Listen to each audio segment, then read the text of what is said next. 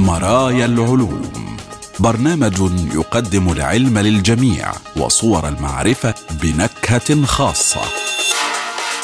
مرايا العلوم يسعى إلى اكتشاف عالم أفضل عبر جسر العلوم والتكنولوجيا. مرايا العلوم العلم كموضوعة رائجة نحو حياة أكثر فعالية واتساق أكبر مع الطبيعة.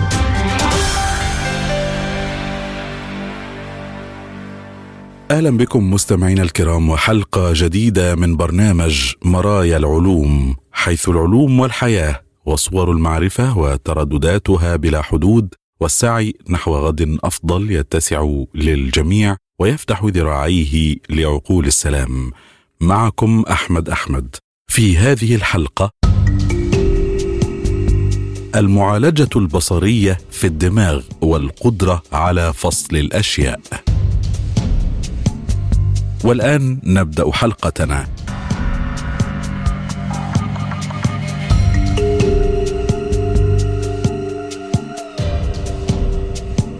العلماء أبطأوا الضوء بمقدار عشرة آلاف مرة في تجربة جديدة. لقد أثبت العلماء سابقا أنه يمكن إبطاء الضوء في سيناريوهات معينة وتوضح دراسة جديدة طريقة لتحقيق ذلك. والتي تعد بأن تكون واحدة من أكثر الأساليب المفيدة حتى الآن. يقول الباحثون الذين يقفون وراء هذا الإنجاز من جامعة غوانغشي والأكاديمية الصينية للعلوم إن طريقتهم يمكن أن تفيد الحوسبة والاتصالات البصرية. يتحرك الضوء عبر فراغ الفضاء بسرعة واحدة وسرعة واحدة فقط. هي نحو 300 ألف كيلو متر أي حوالي 186 ألف ميلا في الثانية. ومع ذلك إذا رميت مجموعة من المجالات المغناطيسية الكهرومغناطيسية في مسارها مثل تلك المحيطة بالمادة العادية فإن تلك السرعة غير العادية تبدأ في التباطؤ. تعمل معظم المواد الشفافة على إبطاء الضوء بنسبة ضئيلة. إنها إذا التغيرات في السرعة التي تسبب انحناء الضوء أثناء انتقاله من وسط إلى آخر لكن وضع المكابح يتطلب مواد خاصة مثل البلورات الضوئية أو حتى الغازات الكمومية شديدة البرودة. كتب الباحثون في ورقتهم المنشورة يقولون: نتصور أن عملنا يوفر اتجاها جديدا تماما لتحقيق تفاعلات فائقة القوة بين الضوء والمادة في الرقائق الضوئية النانوية. تعتمد الطريقة الجديدة على ما يعرف بالشفافيه المستحثة الكهرومغناطيسية أو EIT والتي تستخدم قدرا ذكيا من خدع الليزر لمعالجة الإلكترونات داخل الغاز المخزن في الفراغ مما يحوله بشكل أساسي من معتم إلى شفاف. هذا يعني أن ضوء الليزر يمكن أن يمر عبره ولكن بسبب كيفية التلاعب به فإنه يتباطأ أيضا وهذا يجعلها مثيرة للاهتمام للغاية بالنسبة للفيزيائيين. لكن هذا النهج يعني أيضا فقدان الكثير من الضوء والطاقة على طول الطريق. ولتقليل هذه الخسارة وتحسين كفاءة النظام بأكمله أخذ الباحثون بعض مبادئ إي آي تي في التحكم في الضوء وصمموا مادة جديدة لإبطاء الضوء. المادة عبارة عن نوع من الأسطح الخارقة وهي بنية اصطناعية ثنائية الأبعاد لها خصائص لا مثيل لها في الطبيعة. كانت الأسطح الخارقة التي صممها الفريق مصنوعة من طبقات رقيقة جدا من السيليكون مثل رقائق الحوسبة الموجودة اليوم. وتبين أنها أفضل بكثير من الخيارات الموجودة في الطريقة التي تحتفظ بها وتطلق الطاقة. في هذه الحالة من الضوء وبناء على النتائج التي حصل عليها الباحثون يمكن إبطاء الضوء بأكثر من عشرة ألاف مرة في هذا النظام.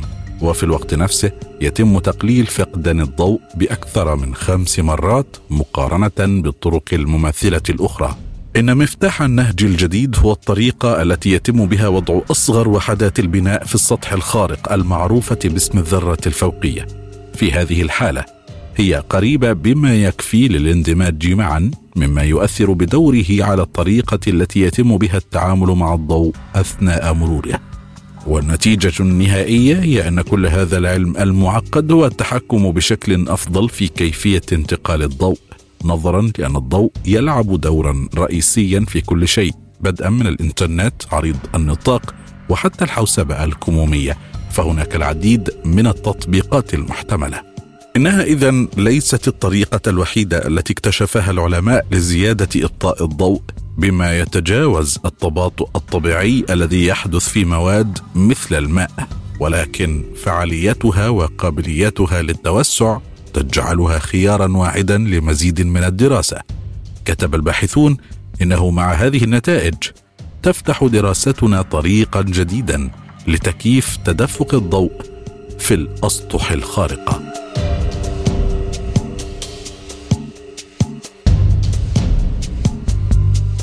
دماء الأشخاص ذوي الأعمار الطويلة بشكل استثنائي تكشف عن اختلافات أساسية.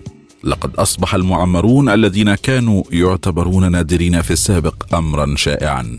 والواقع أنهم المجموعة الديموغرافية الأسرع نموا بين سكان العالم حيث تتضاعف أعدادهم تقريبا كل عشر سنوات منذ سبعينيات القرن العشرين. إن المدة التي يمكن أن يعيشها البشر وما الذي يحدد الحياة الطويلة والصحية كانت موضع اهتمام منذ فترة طويلة على حد علمنا.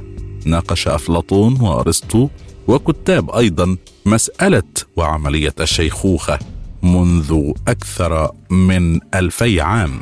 ومع ذلك فإن السعي إلى فهم الأسرار الكامنة وراء طول العمر الاستثنائي ليس بالأمر الهين. إنه ينطوي على كشف التفاعل المعقد بين الاستعداد الوراثي وعوامل نمط الحياة وكيفية تفاعلها طوال حياة الشخص. الآن كشفت دراستنا الأخيرة التي نشرت في مجلة GeroScience عن بعض المؤشرات الحيوية الشائعة بما في ذلك مستويات الكوليسترول والجلوكوز لدى الأشخاص الذين تجاوزوا سن التسعين. لطالما كان الأشخاص الذين لم يتجاوزوا عمرهم والمعمرين محل اهتمام كبير للعلماء لأنهم قد يساعدوننا على فهم كيفية العيش فترة أطول وربما أيضا كيفية التقدم في السن بصحة أفضل. حتى الآن كانت الدراسات المتعلقة بالمعمرين في كثير من الأحيان على نطاق صغير وتركز على مجموعة مختارة. على سبيل المثال باستثناء المعمرين الذين يعيشون في دور الرعاية. هذه هي أكبر دراسة تقارن ملفات العلامات الحيوية التي تم قياسها طوال الحياة بين الأشخاص الذين عاشوا فترة طويلة بشكل استثنائي وأقرانهم الذين عاشوا أقصر عمرا حتى الآن. قام الباحثون بمقارنة ملفات العلامات الحيوية للأشخاص الذين تجاوزوا عمر 100 عام وأقرانهم الذين عاشوا أقصر من ذلك. بحثوا في العلاقة بين الملفات الشخصية وفرصة أن يصبحوا معمرين مئويين. يقولون بحثنا تضمن بيانات من 44 ألف سويدي خضعوا جميعا لتقييمات صحية في سن بين الرابعة والستين والتاسعة والتسعين وكانوا عينة مما يسمى بجماعة يامورس. ثم تمت متابعة هؤلاء المشاركين من خلال بيانات التسجيل السويدية لمدة تصل إلى 35 عاما ومن بين هؤلاء الأشخاص عاش 1224 أو 2.7% حتى عمر 100 عام. والغالبية العظمى بمعدل يصل إلى 85% من المعمرين كانوا من الإناث. تم تضمين 12 مؤشرا حيويا قائما على الدم تتعلق بالالتهاب والتمثيل الغذائي ووظائف الكبد والكلى بالإضافة إلى سوء التغذية المحتمل وفقر الدم. وقد ارتبطت كل هذه الأمور بالشيخوخة أو الوفيات في الدراسات السابقة. وكان المؤشر الحيوي المرتبط بالالتهاب هو حمض اليوريك وهو منتج فضلات في الجسم ناتج عن هضم بعض الأطعمة.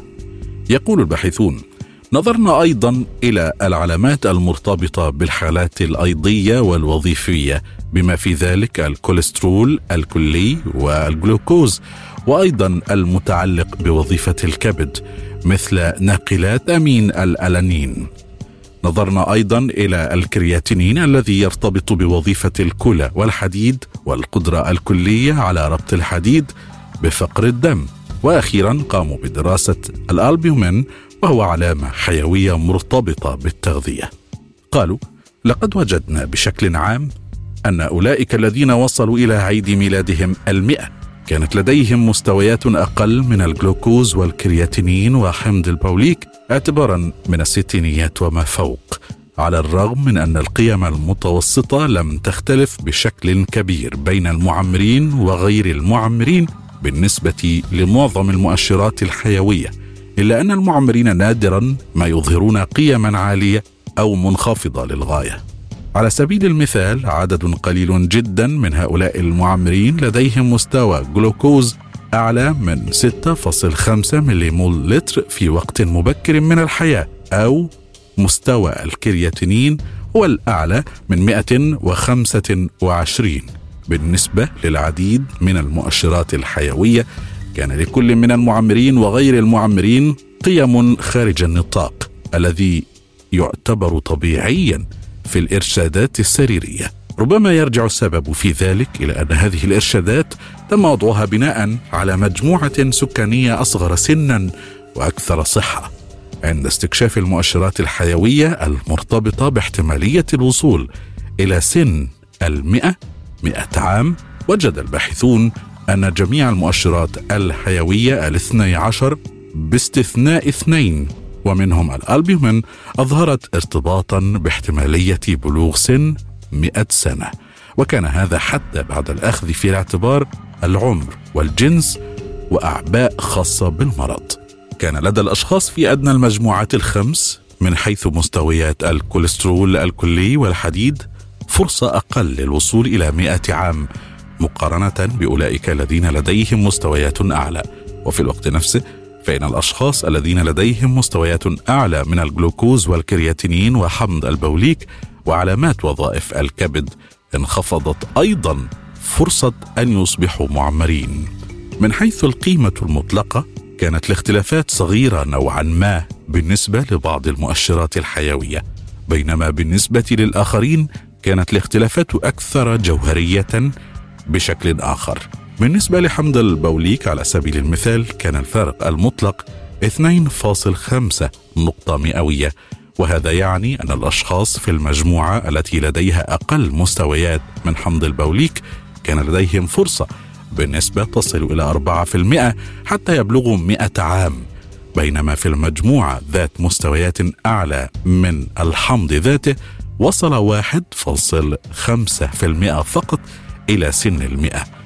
وحتى لو كانت الاختلافات التي اكتشفها الباحثون صغيرة إلى حد ما بشكل عام فإنها تشير إلى وجود صلة محتملة بين الصحة في التمثيل والصحة الأيضية والتغذية وطول العمر الاستثنائي. ومع هذا لا تسمح الدراسة بأي استنتاجات حول عوامل خاصة بنمط الحياة أو الجينات المسؤولة عن قيم العلامات الحيوية.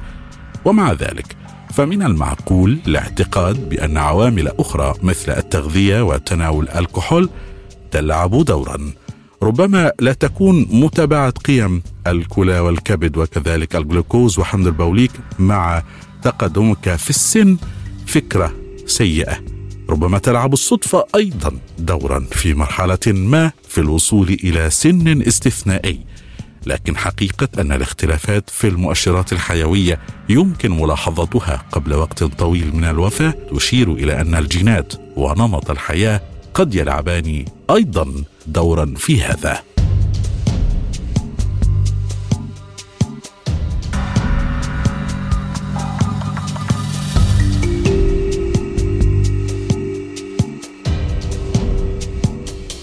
قد يكون هناك شيء صغير بحجم حبة البازلاء في دماغك أكثر أهمية مما كنا نظن. إذا كنت تشعر أن الأشخاص من حولك لم يقدروك ابدا فإن الأكيمة العليا تتفهم ذلك. The Superior Colliculus.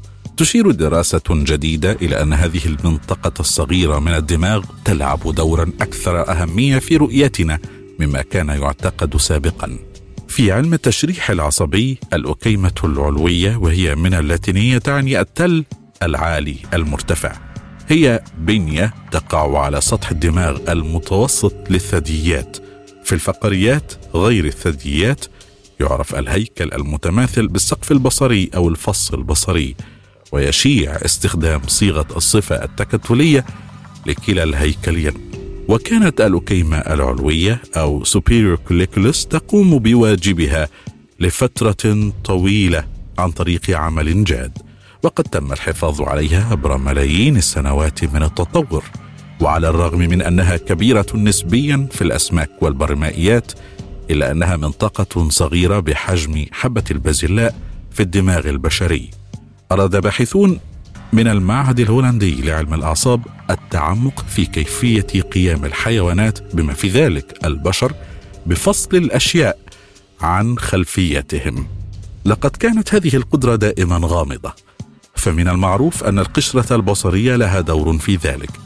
ولكن في بعض الحيوانات يكون هذا الجزء من الدماغ متخلفا أو غير موجود على الإطلاق واستنادا إلى الأبحاث السابقة يبدو أن هذه الأكيمة العلوية قد تكون متورطة أيضا. يتلقى الدماغ جنبا إلى جنب مع القشرة البصرية مدخلات حسية مباشرة من العين. ولفحص وظيفته بشكل أكبر أجرى الباحثون تجارب على الفئران.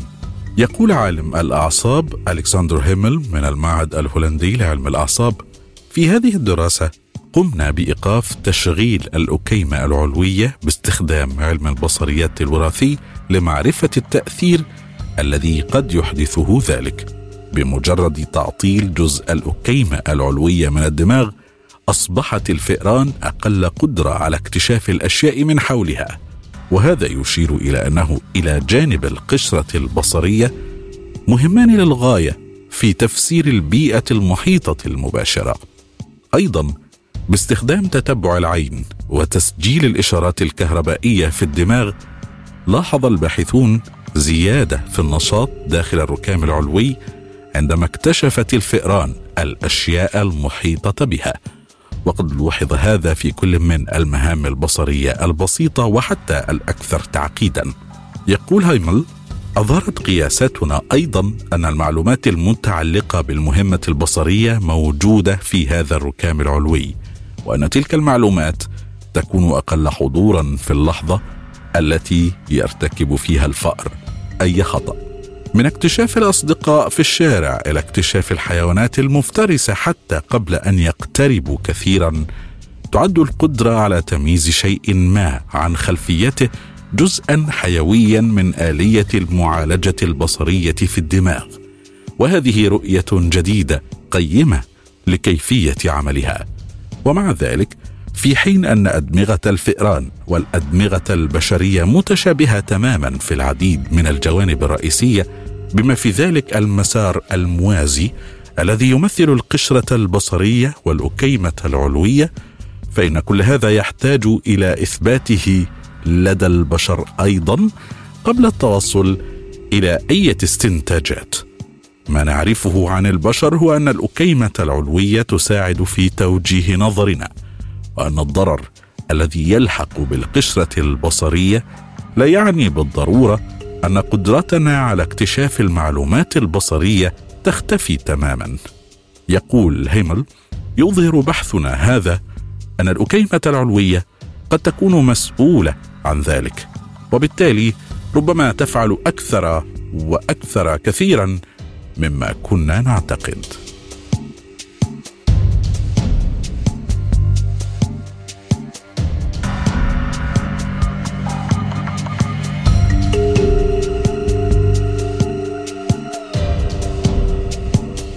اكتشاف نوع جديد وغريب من المغناطيسية في مادة يبلغ سمكها ست ذرات فقط. منذ أكثر من نصف قرن وضع الفيزيائي الياباني يوسوكي ناغاكوا نظرية لطريقة يمكن أن يتوسع بها المجال المغناطيسي من الإلكترونات المتعرجة التي تبحث بلا هوادة عن مكان للراحة والذي كان مختلفا جذريا عن النماذج التقليدية للمغناطيسية الحديديه يمكن تفسير الظاهرة التي لوحظت مؤخرا في كومة من أشباه الموصلات المتناوبة من خلال تكهنات هذا الياباني مع طرح بعض المفاجآت غير المتوقعة. في تجربة أجراها باحثون من اف تسوريش في سويسرا تم تركيب شبكات رفيعة ذريا مكونة من مادتين اصطناعيتين مختلفتين مثل صفحات في أنحف كتاب في العالم. لإنشاء تأثير متكرر يعرف باسم نمط تموج في النسيج. يوضح كبير مؤلف الدراسة والفيزيائي أتاكيما مغلو إنه لقد جذبت مثل هذه المواد المتموجة اهتماما كبيرا في السنوات الأخيرة حيث يمكن استخدامها لدراسة التأثيرات الكمومية للإلكترونات المتفاعلة بقوة بشكل جيد للغاية. ومع ذلك لم يعرف سوى القليل جدا حتى الآن عن خصائصها المغناطيسية. المغناطيسية هي جهد جماعي للعديد من الإلكترونات التي ترتب نفسها بموجب عقد كمي تمليه خاصية تسمى الدوران. وعلى عكس دوران الكرة فإن دوران الإلكترون هو خاصية ثنائية. إنه ليس سريعا أو حتى بطيئا ابدا. فقط للأعلى أو للأسفل أو إذا تخيلتهم كمغناطيسات صغيرة قل الشمال أو الجنوب. قم بترتيب ما يكفي من تلك المغناطيسات الصغيرة بحيث تتم محاذاة دورانها. سيسمح سلوكهم الجماعي لشيء مثل كتلة عادية من الحديد بإلصاق رسم مثلا لابنة أختك لزهرة النرجس البريئه المبتسمة على باب الثلاجة. يأتي هذا الاتفاق حول طريقة الاصطفاف بفضل التفاعل بين الإلكترونات التي تجلس بهدوء في مقاعد الصف الخلفي لذراتها. يفرض قانون الكم على الإلكترونات التي لها نفس الدوران أن تبقى بعيدة عن بعضها البعض وهذا يؤدي في ظل الظروف المناسبة إلى خلق نمط يضخم مغناطيسيتها.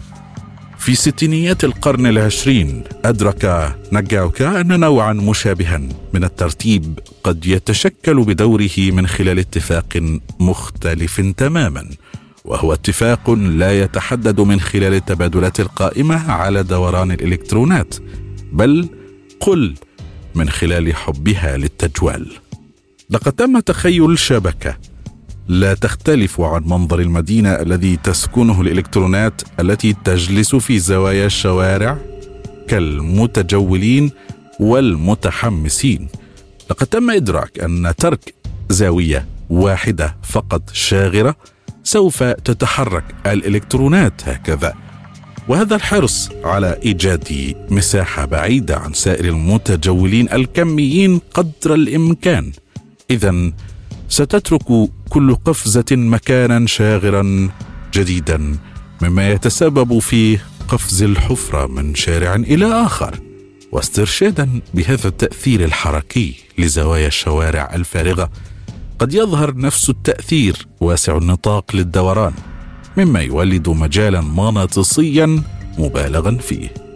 إنه تأثير شوهد منذ ذلك الحين بين حفنة صغيرة من الإلكترونات. ومع ذلك حتى الآن لم يلاحظ أحد ظهور المغناطيسية الحركية لناغاوكا في المادة بشكل جماعي. يقول الباحث ماموغلو حتى الآن لم يتم اكتشاف مثل هذه الآليات للمغناطيسية الحركية إلا في الأنظمة النموذجية. على سبيل المثال في أربع نقاط كمومية مقترنة ولكن لم يتم اكتشافها ابدا في أنظمة الحالة الصلبة الموسعة مثل تلك التي نستخدمها.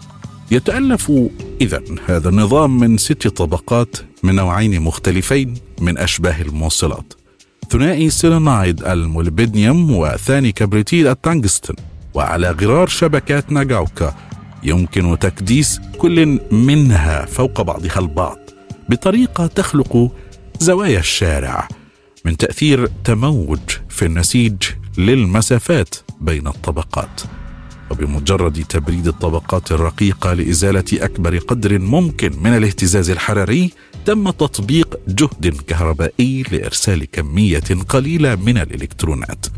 اذا من المؤكد أن كل سائق حافل وجد زاوية شارع ليلتقط علامته التجارية الخاصة ولكن على عكس ما تخيله الفيزيائي الياباني. ظهرت المغناطيسيه فقط عندما كان هناك فائض كبير من الإلكترونات. بدلا من الانجذاب نحو التناغم المغناطيسي من خلال الوعد بالمساحات الفارغة كان التنافس قائما على مكان متناغم للعب. وهو الذي ولد اعمالا مزدوجة قصيرة العمر تعرف باسم الدوبلونات. لقد أدى ما يكفي من هذه الشراكات المتقطعة إلى جعل المادة مغناطيسيه بطريقة لم يسبق للفيزيائيين رؤيتها من قبل. وفي حين أنه من غير المرجح أن تؤدي هذه العملية إلى أي تكنولوجيا جديدة أو طرق لوضع رسومات برية على الثلاجات في أي وقت قريب الا انها تعطي الباحثين رؤى حول السلوك الذي يمكن أن يفيد الإلكترونات في المستقبل.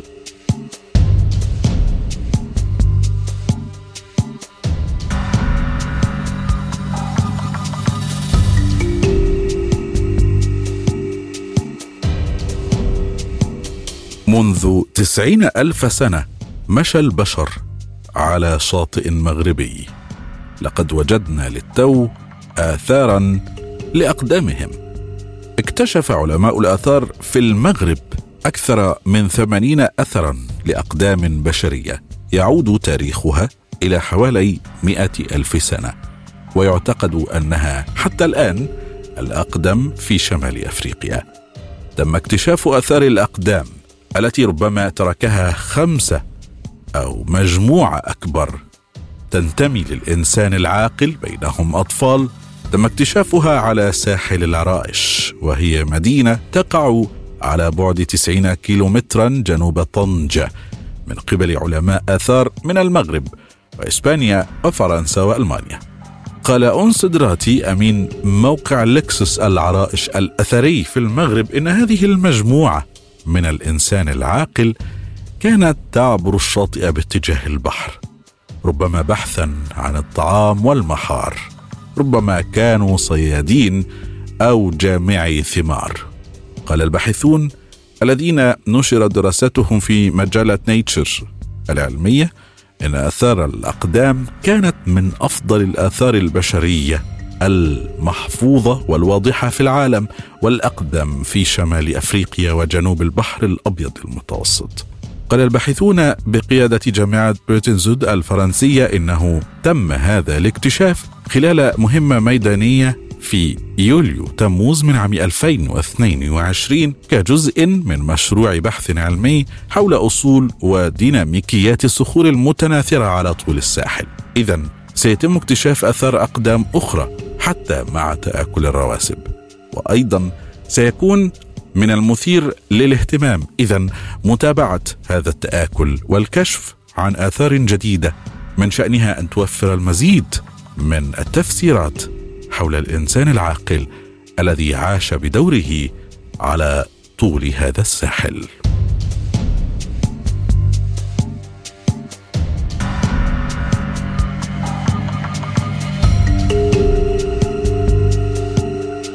إلى هنا مستمعينا الكرام نكون قد وصلنا وإياكم إلى خاتمة هذه الحلقة من مرايا العلوم. شكرا جزيلا حسن إصغائكم ونلقاكم دائما على خير وسعادة وسلام.